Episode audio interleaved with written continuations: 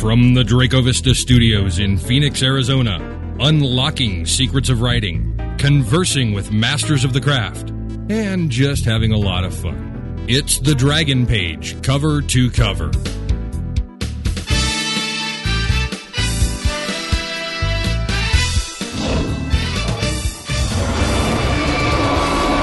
Hey, welcome everyone to another voicemail a Palooza Dragon Page cover to cover. I'm Michael R. Mennenga. And I'm Michael Stackpole, and we are here working without a net. That's right. This is very important. That is absolutely right. We've been promising you and promising you and promising you, but it's time to actually clear out the voicemail file. You guys have been great about sending stuff in.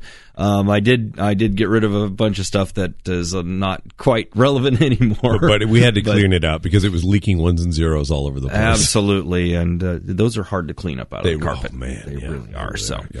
so let's just get to it. Dive right in because I got a ton of them.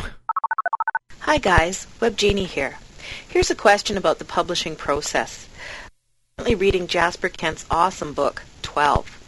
This book came to me as an advanced reader copy provided by the publisher. The book has been selling in the UK for over a year, and doing very well, I might note. The book is set in Russia in 1812. I don't want to start to review the book because I want to save my gushing for a more appropriate moment. However, what has puzzled me about the ARC is the typography. To be more specific, throughout the novel, clues are provided, and it took me quite a while to work out that they were supposed to be in Cyrillic, because what I would see, for example, would be the letter H, which would later be referenced as 11. This is confusing. Now, this is in a book which has been out in the UK for over a year, and I'm pretty sure that the publishers there wouldn't actually let the book out without correcting these sorts of problems. So how come the North American version of the book has this issue? Doesn't the North American publisher get the benefit of the typographical work done previously? Or is there some rule about each region having to start from scratch again? Just to be clear, I know I'm reading an ARC, and I'm sure everything is okay in the final version. Talk to you later. Hmm. You know, that is one of the most brilliant questions I've ever heard, and it goes down to the mysteries of publishing. Yeah. You never know. How Um, did that happen? When I, it's really funny, I, I've gotten. Um, uh, sometimes publishers will send you the copy edit sheet that Mhm. goes with your copy edited manuscript, and there will be in the, the instructions to the copy editor. And one of the instructions I remember is to, uh, uh, if it's going, if it's a British book, you know, coming to America, they will say Americanize everything. So tires get spelled with an I instead of a Y and, and mm-hmm. that sort of stuff. So what I'm going to guess is that because of the, whatever contracts that the publisher has with typesetters and those sorts of things, it needed to be an, a retranslation or a resetting of the type mm-hmm. needed to be done here and that may have contributed to those problems.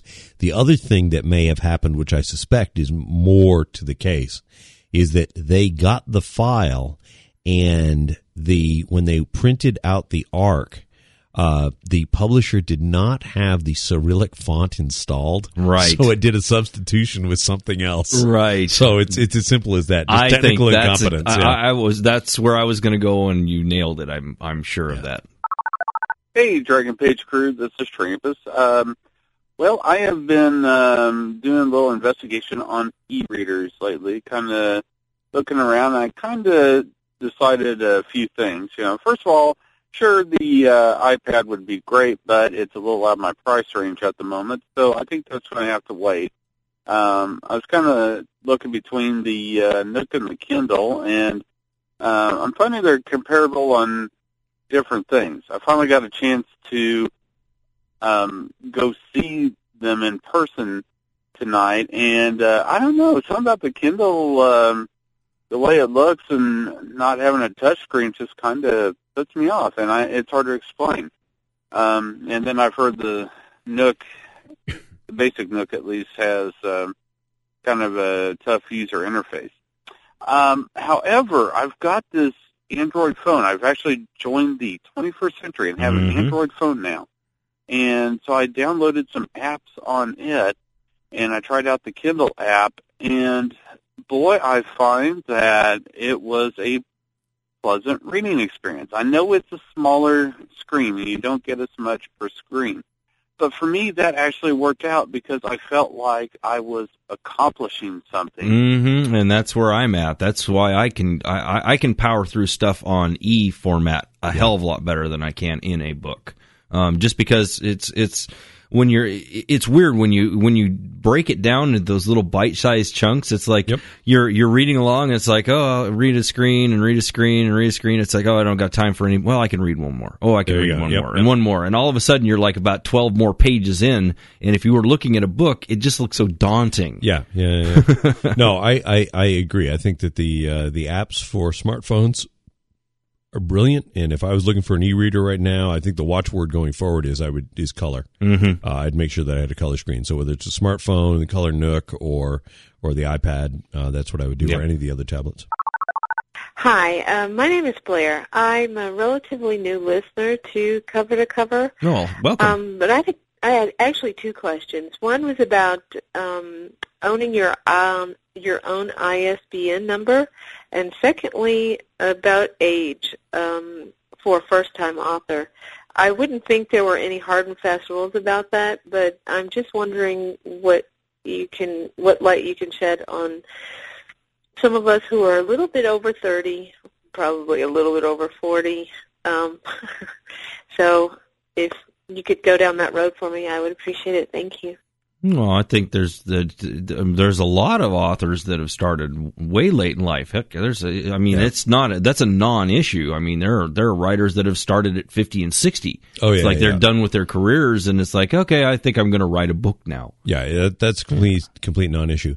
Um, R.W. Bowker, uh, and you can find them on the web. Uh, R.W. Bowker is the agency that issues ISBN numbers.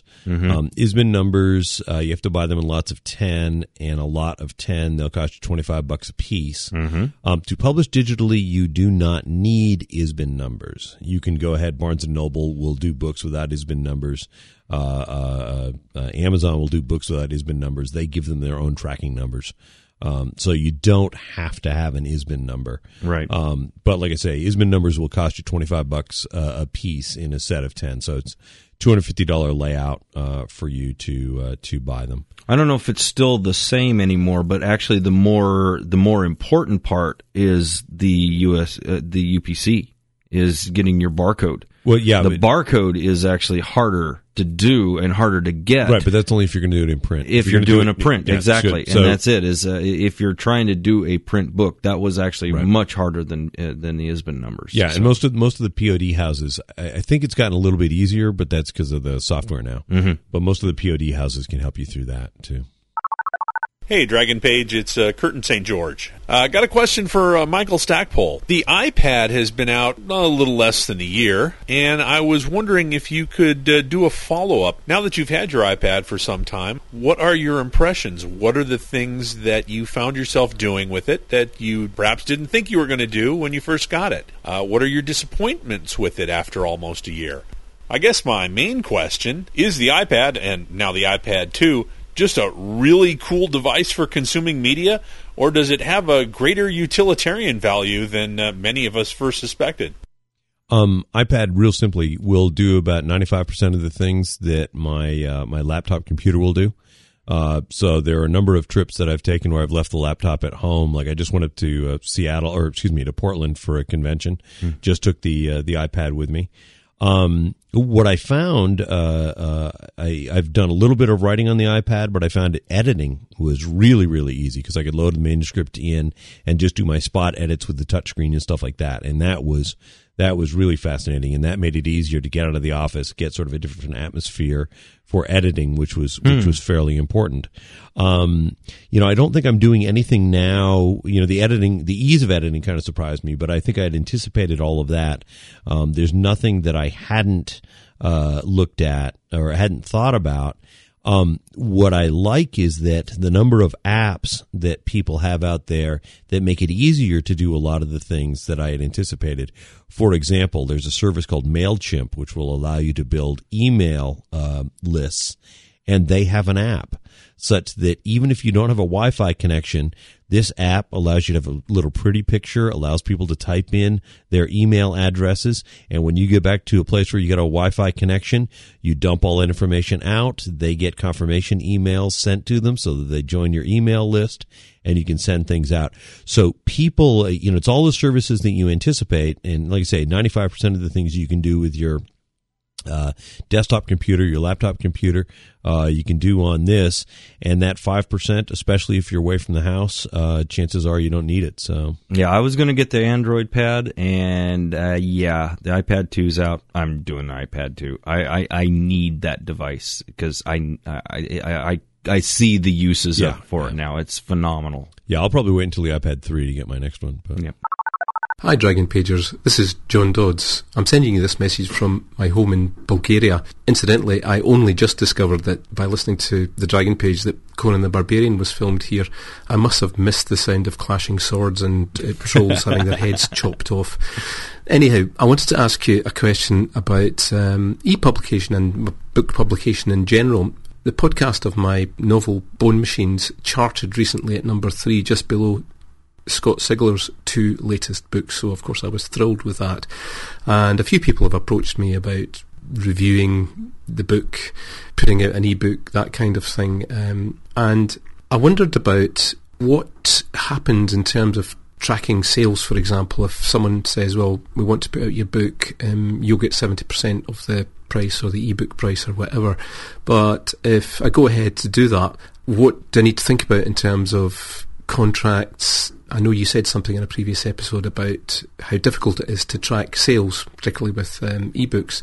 Um, I'm not overly concerned about um, these things, but uh, it would just be useful to know what your thoughts about that are. Um, oh, incidentally, I've also got a story out on the Starship Sofa podcast called Doctor North's Wind, and I hope some of your listeners will check that out. Very Thanks, nice. and keep up the good work. Very very nice. Cool. Um, reals, the, the easiest thing to do is if you go to my website, stormwolf.com, and you search on uh, nine clauses you must have in an ebook contract.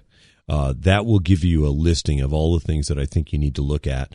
Um, it, just to reiterate things we had talked about before, ebook sales are inauditable. There is no way that you can audit them. This is why I think it is critical for every author to it, to sell their own books over Barnes and Noble, mm-hmm. over the Kindle from their own website because then you get the sales directly from those places and you measure the numbers that you get from all three of those sources and you see how they mesh and that tells you whether or not you're being jobbed on on on your sales. You know, right now there are no auditing facilities. There's no regulation of any of this stuff. We have no way of knowing, so you got to pretty much go by your gut. But uh, that said, I think it's it's a wonderful way to go, um, and it's so easy to do. Just do it yourself. Don't worry about anybody else doing it. If you're sharp enough to be able to put together a podcast, there is nothing, there is absolutely nothing that needs to be done to do ebooks that you cannot do. So yeah, There don't even go. worry about anybody else doing this for you. Hey guys, it's Gary from Jacksonville, and I'm actually calling to congratulate both Mikes on your ninth anniversary of doing cover to cover. Well, thank you. Uh, it's pretty much the longest running podcast type show that I'm aware of, predating podcasting, I believe. Was And, uh, predated you by quite a bit. Really done a great job. I can't say that I listen to every episode, but the ones I do, I find fascinating. Uh, keep up the good work, guys. Pat yourself on the back for a minute, and, and then start reviewing again. yeah, it's Congratulations. It's it's really quite crazy. It has been it's over nine years now. Um, but uh, this show started as a web radio station uh, on a web radio, and then it went into syndication on AM FM stations. Then we went into podcasting. Then we went uh, from podcasting to XM radio. Then we stopped doing XM radio and went back to podcasting. And now we're back to AM FM radio again. We actually have a new uh, we have new syndication cool. um, partners that are starting to broadcast us on FM stations around the country.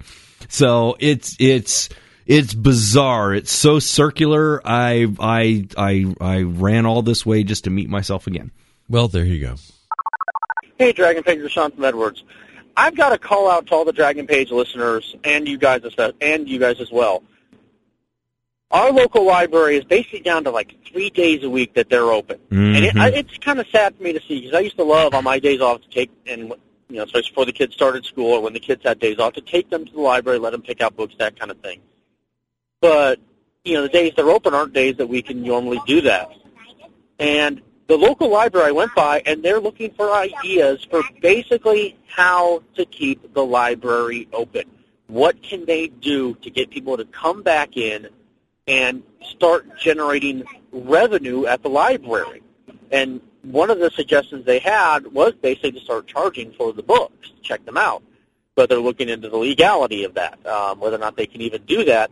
But they're not even talking charging a lot for the books. They're talking about charging a quarter to check out a book. Yeah, but that's still going to be too much. Uh, I just, I don't know. Boy, I tell you what, libraries are having a really tough time right now. Yeah, they really are. I mean, all all municipal things that that are not seen as essential services are are having difficulties. Mhm. Um, I think the better better bet would just be to go to your city council and have a bunch of supporters for the library go to the city council and basically say, "Look, guys, you know, it's your job to find the money for this because we don't want a bunch of illiterate kids running around." Absolutely. This is this is one of those essential things that needs to be funded. Yep. Sorry. I mean, you, you, we we just got to figure out a way to pay for it. Yep.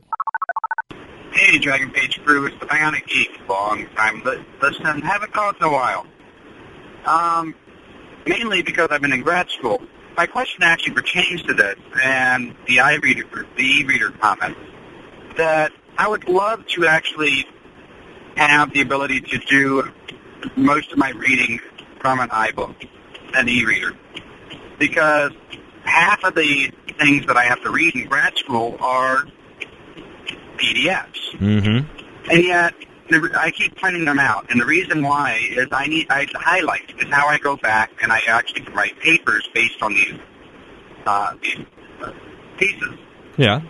So I don't see why it would not be all that technically difficult if I actually had the coding ability to actually make it so that there is a template that goes over where that stores your highlighting for that and is attached to that particular file without ever messing with whatever DRM is on there. And I think there are apps there are, there are apps that will allow you to do that. Yeah. Yeah, there are apps, and you're right. You're you're exactly right. That's exactly what it is. It's an overlay program that allows the the the text and the copy to sit there, and then this overlay pro- program just basically builds uh, builds uh, um, in alpha channel Right. is in, in uh, highlights over the top of the copy, and they're they're bi- they're bound to the pages of that book. As soon as you as soon it- it's easy to get rid of them. You can do different layers and do different templates for different users. It's it's quite cool. I know they're Yeah. out there. I don't have any names offhand, but yeah, yeah. There are apps out there that will allow you to do that. Yep. Yeah. Hey, Dragon Page crew, Sean from Edwards. So last year I did something you know, dumb. I pushed out my book before it was ready, mm-hmm. and well, let's just say it wasn't ready, and everybody who read it basically said that. So I pulled it back, and I've since been rewriting it. And from all, well, from everybody who's read what's been written so far, they all agree it's a much better book. My big question now is, when I put it back out, how should I do it? Should I, and to an extent, I'm wondering, should I use a pen name? No. Should I change the title? No, no, no. Should no. I just put an apology in the description saying, "Look, I'm sorry. If you bought the book last year, yeah, it sucked. Uh, email me. I'll give you a coupon code to get it for a discount or for free." Well, that's not a horrible I- I- idea, Look, look, but if, if if I were you, what I would do is I would just say, um, "You bought it last year. Uh, I'll swap it out for you. This Yeah. is this is V 2.0. yeah. Uh, you know, I'll swap it out. Yeah, and, Um, and don't change the name. Don't do, No, don't do anything crazy like that. Just just put it out there. There's there's actually two versions of uh, uh, Zack in the Valley of the Dragons out too. I mean, it, it, uh, I started out. Um, I, I did Xlibris, I think, the first Right, right. time, and it was like, oh my god, that was the worst thing ever. Piers Anthony steered me wrong, Right, and but- uh, and then I actually went to a small press. So I mean, it, it you can you can have both ish, editions out there. It doesn't hurt a thing. Hey, Mike and Mike. This is Josh from Bangor, Maine. Uh, just finished listening to episode 437A, that listener feedback show from the end of the year, and talking about the MFA programs and working writers and stuff like that. I only have one quick comment to share that I think is a bit apropos. That is, those that can do, those that can't, teach. Enjoying the show. Been listening for a long time. Keep it up. Not much more to say there we right go. there. Okay, yeah, we'll move right along after that. Hey, this is Parker from Maine. It's after Christmas, and I own a Kindle and I got some Amazon cash. I've been listening to Dragon Page cover to cover for a while, and I realized I haven't read anything that you Mikes have written. Hmm. What should I buy to get a taste of your work? What would be a good starting point? Hmm. Oh, for me, you can go buy uh, "In Hero Years I'm Dead," which is my digital original novel. It's available for the Kindle, and uh, so you'll be all set there. I have nothing on the Kindle yet. We're working on that. Yes. Well, as soon as I actually figure out how to live on an hour of sleep at night, then I'll have that done. Okay. Hey, this is Rift in Bucks County, Pennsylvania. Hey, there's been some device bashing going on at Dragon Page, and I wanted to throw in some thoughts for consideration. Uh, the essence here is that not every device is for everybody, and that choice is good. Obvious, I know. To be specific, We I'm referring that. to e-readers with e-ink screens. Uh, plainly, we'd all like to have one device that we carry that does all things, and while I'm sure that is coming, it ain't here yet. I need my e-reader to have a long battery life, to be able to be read in direct sunlight, and to carry books. I don't need it to surf the net or update my Twitter feed, so a color screen is not for me. Okay. On to netbooks, and Mike M., please stop moaning. Now, I'm sure that I'm part of a small group here, but my laptop is strictly a writing device. Everything else I do, I do on my PC. I have an HP Mini with a flash drive memory, which means it has fantastic battery life. It's light, can take bumps and bangs better than a hard drive, and with the flip of a switch, I'm right back at where I was working without waiting for startups and opening files. I don't even have Explorer load or loaded on it, so I'm never tempted to lose myself in the interwebs when I should be working. It's, hmm. a, it's a specific tool for writing, and it does that job really well. And my guess, I don't feel at all silly pecking at the little keys. I have big hands and can type quite comfortably. Okay. That- that- that's fine. You know, I think the the key thing that I'd point out, the two things I'd point out is one, I don't care how long the battery lasts. All I care about is that I've got power until the next time I plug in. Mm-hmm. So whether that's 24 hours, 10 hours, or two hours, you know, the, you know, two hours not acceptable because it may take me more than two hours to get to a plug. But you know, five, ten hours, no, I can recharge by then. Yeah. But but look, I applaud what you're saying, especially in this thing, um, avoiding those temptations. Mhm. Uh, uh, to finish the Conan novel, I turtled up. I mean, I didn't go out on the internet. I, I cut everything way way back uh, to avoid those distractions. You got to. yeah, you got to. It's you got to be head down and, Yep. and no focus. That's that's why I haven't had any traction on anything because I've got so much crazy going on in my life. I I mean I can't find an hour to myself anymore, and and to to do what I need to do to make my my work get into e format. I, I, I I need to I need to do the same thing. I need to take a week off and just basically hide, hibernate in the house for a week and, and do it. And uh, yeah, I'm not sure how that's going to happen. Hey, Dragon Page, cover to cover crew. It's uh, Sean from Edwards. Well, Apple won a battle. They're actually getting me to buy an Apple product. Ooh, Uh, going to be buying an iPad here this year, um, partially to help out with writing, uh, the way that Stackpole is using his, but primarily because they've got a really nice uh, adaptive communication piece of adaptive communication software as one of their apps mm-hmm. that uh, unfortunately our Google overlords and their minions have yet to uh, introduce. So we're using that for our uh, little guy who's unable to communicate otherwise. Sure. So pretty nice little piece of software, and it's a heck of a lot cheaper than going for the traditional piece of adaptive communication software. We were shown that if we get that and the tablet PC that it requires, which is basically just a beefed up laptop, uh, we're looking at five six grand. Not sure how much insurance will cover on that. Whereas we with the uh, the iPad, we're looking at about two hundred bucks for the app because it is such a you know comprehensive app. Sure. And then however much the iPad is, you know, 500, 800 there. Mhm. My biggest question is, with the iPad 2 apparently coming out in April, like Eric keeps whispering, how much do you think the price of iPad 1s will go down? Um, well, they went down a hundred dollars. Yeah, they've gone down a little bit, um, but uh, right now uh, there there there's so vast of an improvement on iPad 2 that I'm expecting those to be really easy to find because Yeah. uh, the iPad 2 is just so much better. Yeah, it's it's twice the speed and everything like that. Yep.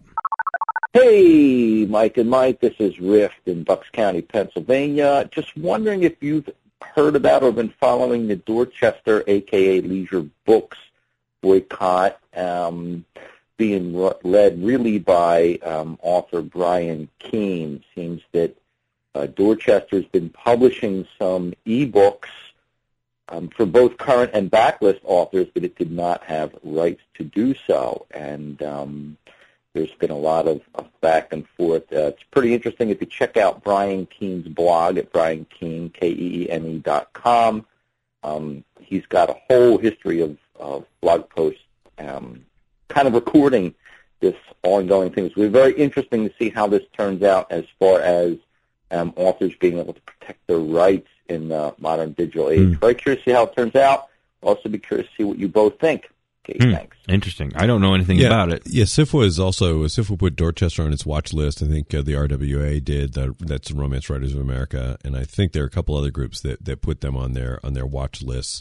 That basically, you know, warning people off from doing any business because they've done a, a rights grab uh, in this way. Mm. Um, there's going to be a lot of that coming down. Um, a lot of publishers are asserting rights that they don't actually own, Mhm. uh, and so this is one of the things that behind the scenes we see as as as being sorted out by authors uh, as we as we step up to reclaim our rights.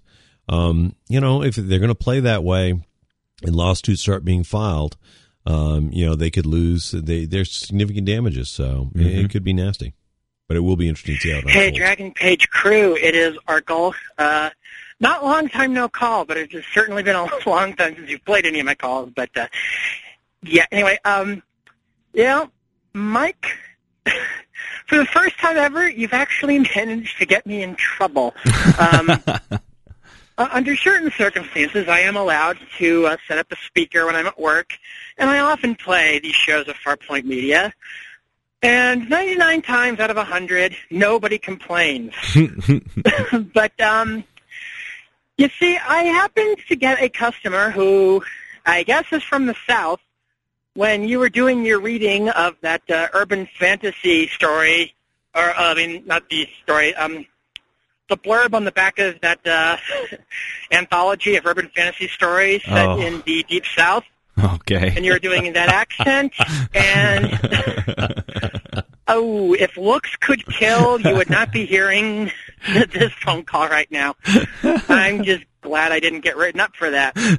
I'm sorry about that. Uh, sorry. Yeah, we'll put we'll be not safe for not safe for rednecks. Uh, There you go. label on things in the future. yeah.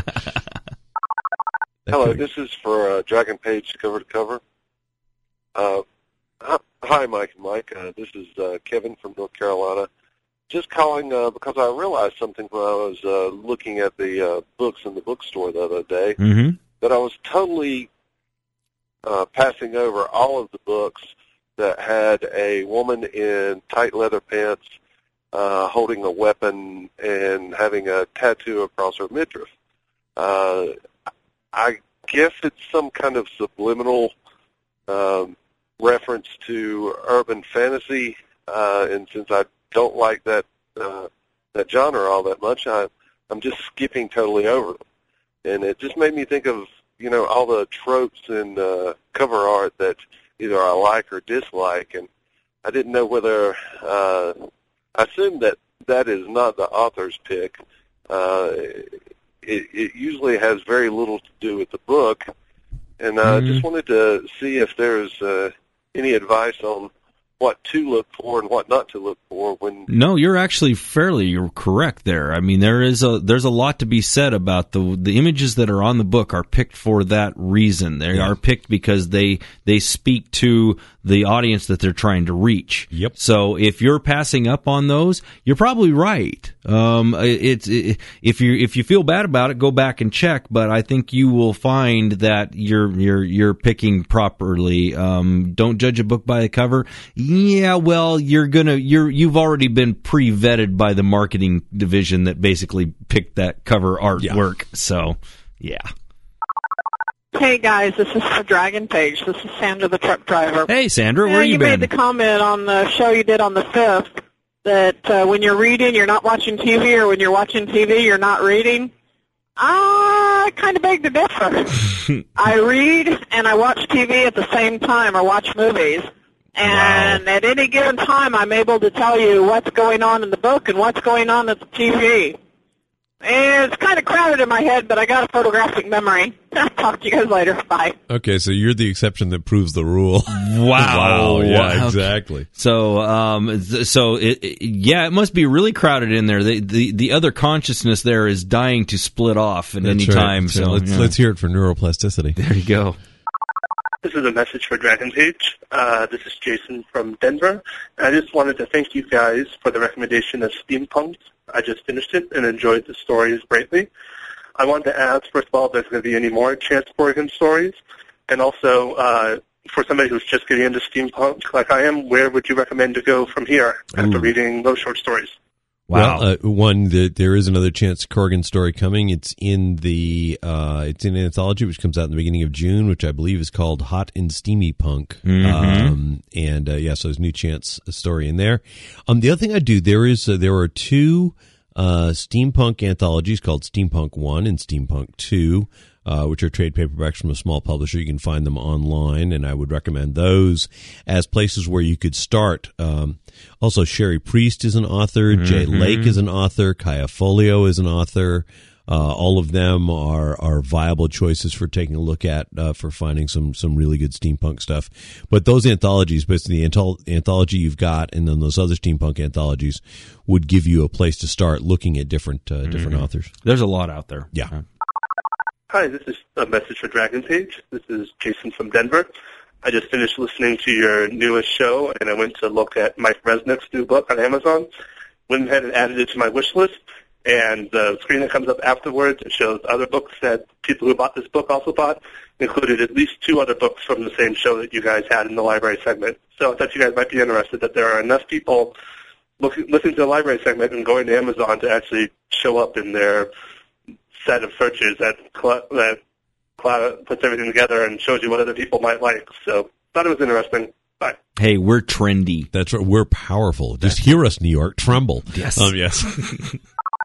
Hi, Dragon Pagers. This is Red Shirt from Iowa. I have to disagree with Mike about the colored ebook readers. I don't like the colored ebook readers. I like my Kindle with the e-ink, and I did buy a Cruz um, micro tablet from Borders, and I was unimpressed. The the screen glares in the sun, and you can't. It, it's not. It's not fun to read on. It, the the Kindle's more like reading a paper book. Well, and and that's the thing. I mean, it, it depends on what you're trying to do with it. Because It's not like we're saying that it's one's bad, the other isn't. It's just that there's you have to figure out what you're going to do with it. Like my wife wants a Kindle. Lori wants a Kindle because Right. she likes the e-ink. Right. Um, she likes the she likes that. And Whereas I never go out in the sunlight, so this whole glare problem is. You Yeah. know, what are you guys talking about? I That's don't right. care. Mike's a vampire. You know, it's it's scary. Yeah. Well, there you go. Hey, Dragon Page, Mike, Mike, and Summer. Uh, this is Jason from Murfreesboro, normally calling on, on Babcast. Uh, calling about show number 436A. I want to say thank you for having Pamela Sargent on. Hmm. I remember reading Earthseed uh, in junior high, but for years I've been trying to I'll remember the name of the book, just something about it so I could find it again. So thank you for having her. Didn't even realize she had a trilogy, so I will be attempting to get those books.